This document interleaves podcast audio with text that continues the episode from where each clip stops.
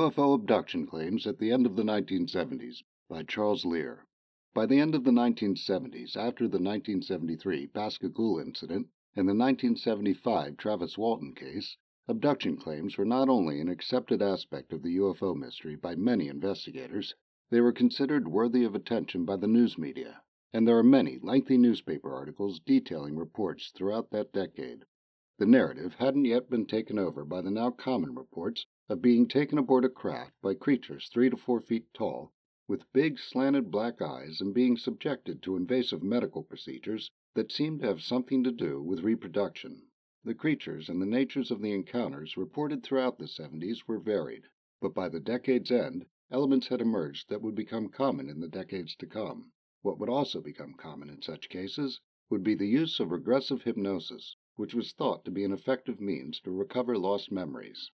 However, this technique has since come under criticism, particularly in its use to provide evidence in legal cases, as can be seen in the article titled Hypnosis, Memory, and Amnesia, which was published in the November 29, 1979, Biological Sciences edition of the Philosophical Transactions of the Royal Society, London. In order to get an overview of the newspaper coverage of abduction reports throughout the 1970s, we went through all the issues of the UFO News Clipping Service from that time which are available at Archives for the Unexplained. In the January 1980 issue, there are three articles covering three reports, all of them from November 1979. After that, other than a report in the September 14, 1980 London, England Sunday Mirror about a family abduction, there is nothing throughout 1980. In the November 6, 1979 Fresno, California Daily Collegian, there is an article by Lori Granger headlined UFO captive tells her story in an informal talk.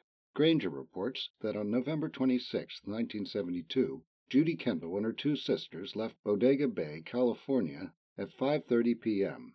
They were headed for their parents' house in Woodward, California, where they expected to arrive at 8:30 p.m.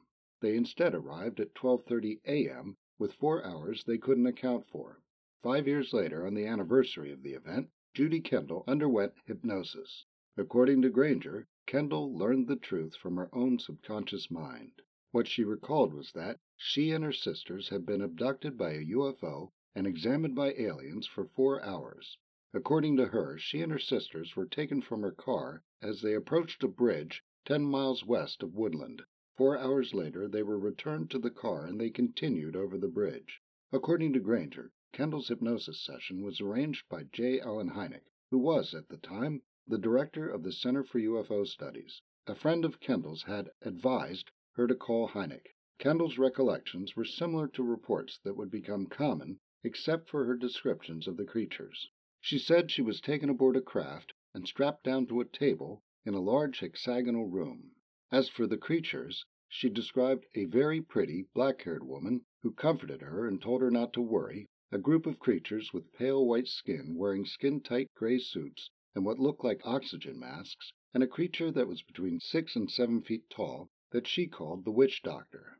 She described the witch doctor as having a bulbous type head with slits instead of ears, gelatinous eyes with elongated pupils, and transparent white skin with red veins showing through.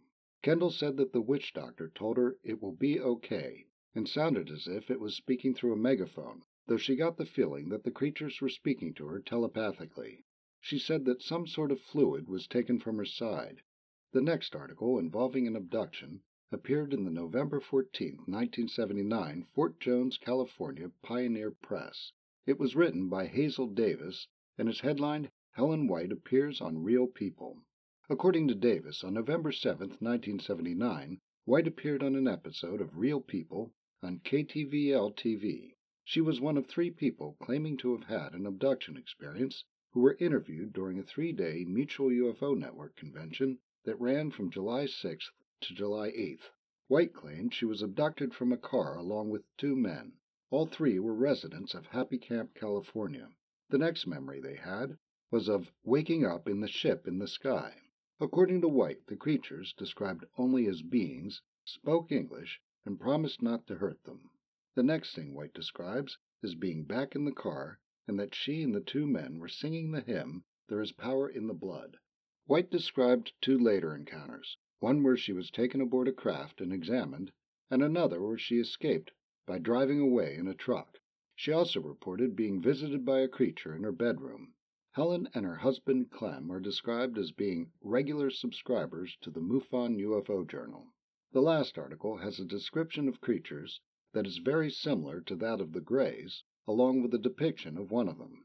The article is by Edward C. Fennell and headlined Charleston Resident Claims They Paid Him a Visit in the November 18, 1979 Charleston, South Carolina News and Courier.